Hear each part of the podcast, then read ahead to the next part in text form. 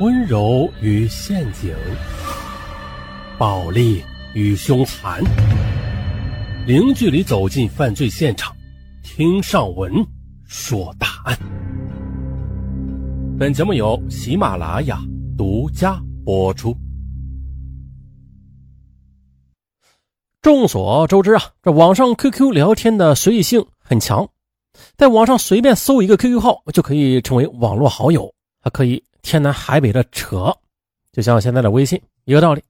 当闲来无事之时，便坐下啊扯一会儿啊，来放松一下，发泄一下压力啊，有好处，它自然就有坏处。那些网络骗子什么的，咱们就先不说。今天的这个坏处啊，咱们就先说一下，就。当一方聊天者的感情抒发伤害到另一方的聊天者时，对其形成现实中的侵害时啊，这受害的一方却很难寻找出对方在现实中的身份。即便明明知道对方是谁，或者双方实际上认识，但也无法证明使用该 QQ 号聊天的人和注册 QQ 号的是同一个人。由此呢，这法律上就开始实名制了嘛？啊，一旦实名制。这种现象就会大大的缩小，而今天的这起同性性骚扰的官司，哎，它的起点就来自于网络聊天 QQ，说的是两名三十岁出头的少妇，一个是公司白领，一个是电视台的节目主持人，他俩就是通过 QQ 聊天相识的，啊，一开始聊的是热火朝天，但是没聊多久啊，就反目成仇了，啊，那既然没有共同语言，那就不聊了吧。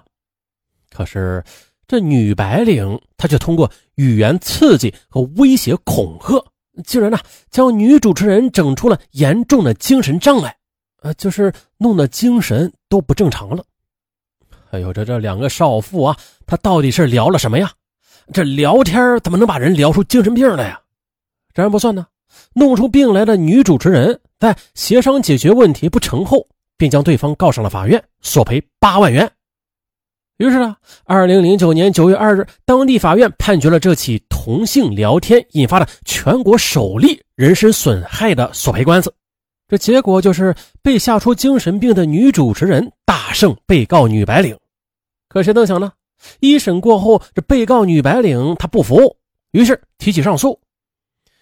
南京市中级人民法院接手之后。经过长达数月的谨慎审理，于二零一零年六月四日作出终审判决，驳回上诉，维持原判。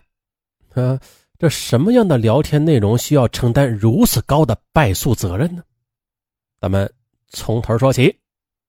宋丽是南京一家电视台的漂亮主持兼记者，在当地观众中是很有些名气的。她呀，和许多年轻女性一样。宋丽闲暇时也好坐到电脑桌前，与同学或者网友聊聊天。在宋丽的 QQ 里，有一个名字叫郭瑞的男子，此人是宋丽的一个真实的网友。郭瑞啊，被公司派驻到杭州工作，和一个名叫王凯的同事共用一舍，啊，就是在单位里的集体宿舍，并且啊，共同使用呃房间内的一台电脑上网。也正是因为这个缘故，后来经郭瑞介绍，王凯变成了宋丽的网友。王凯呢，大宋丽几岁，是个能说会道的男人。两人在相识之后，由于聊得很投机，还不久呢，还在网下见了面。不过，这王凯和宋丽啊，虽然是见了面，但是他俩还是保持着正常的交往。也正是因为如此吧，他才敢在妻子女儿面前炫耀，称自己认识电视台的一个漂亮的女主持。怎知这此言一出，却引起了妻子陈红的极大兴趣，表示若有机会啊，他也想见一见和自己一般大的宋丽。那王凯的媳妇陈红也是个漂亮的女人，大学毕业后，她是一直从事财会工作。但是啊，令王凯遗憾的是啊，和陈红成家生女之后，这难言的苦衷也渐渐的多了起来。而这其中的主要原因就是陈红对他的感情不太投入。为这烦恼啊，王凯多次向郭瑞还有宋丽请教解决方法。可是，尽管两人帮他出了不少主意吧，但是王凯尝试之后仍然没有感到效果。后来有一天晚上，王凯又和宋丽在网上聊天，可正聊的时候，领导打来电话说找他谈工作。嘿，就在他去客厅接电话的间隙，陈红坐在电脑前和宋丽聊了起来。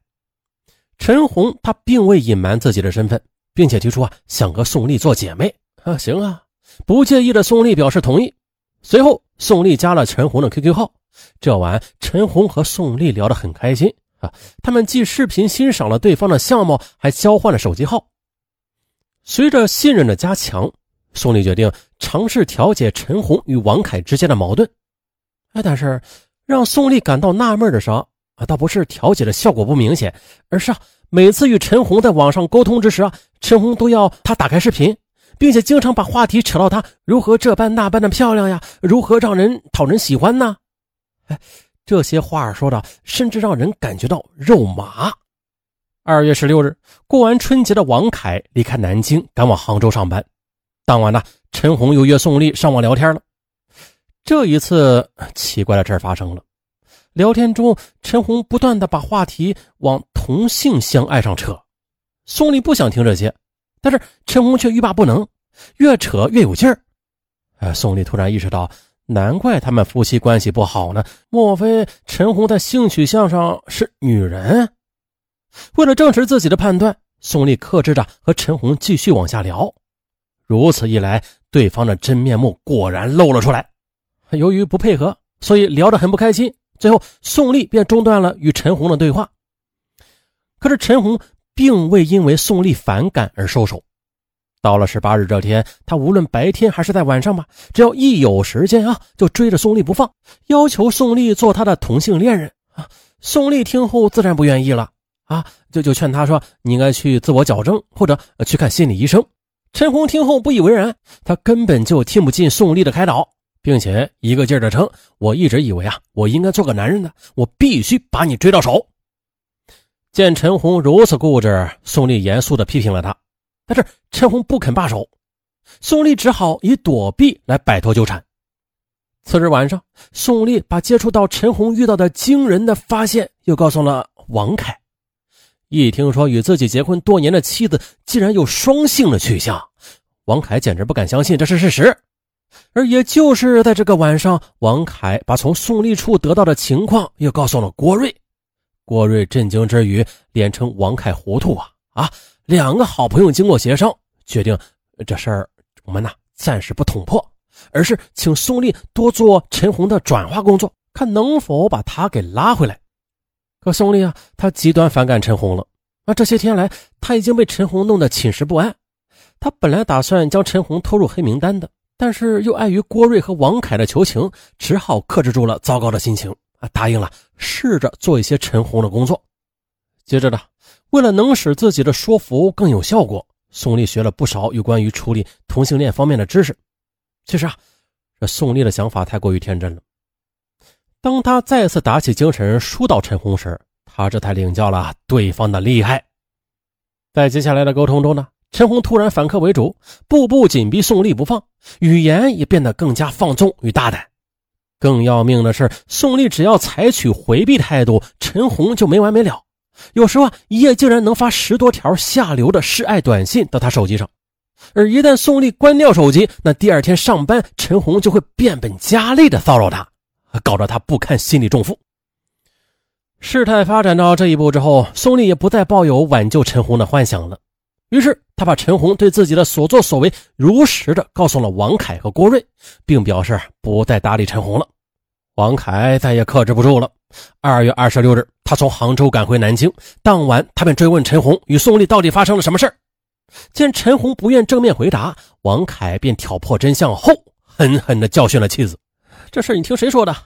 行，要离婚可以，但是别的你可管不着我。陈红不甘示弱，这夫妻沟通不欢而散。哼，陈红断定了，向王凯说出自己同性恋秘密的，除了宋丽，不会有别人了。于是，他就更加的疯狂的对宋丽发起了性骚扰，并以死相逼迫，要求宋丽答应自己的要求。宋丽被陈红搞得进退两难，精神压力不断的加大。再说，因为挑明真相后，这夫妻矛盾急剧恶化。三月四日上午的，王凯与陈红到民政局办理了离婚手续。冷静下来的陈红，他越想越气，因为考虑到女儿，他并不想离婚的。所以，协议离婚的当晚，陈红又找到宋丽问罪了：“哼，你知道吗？我今天和王凯离婚了，你应该最清楚其中的原因。如果你不答应做我的爱伴的话，那我就不活了。我还要告诉你，在我死之前，我要先开车把你撞死。陈红发出如此恐怖的言论，果真的把宋丽给吓住了。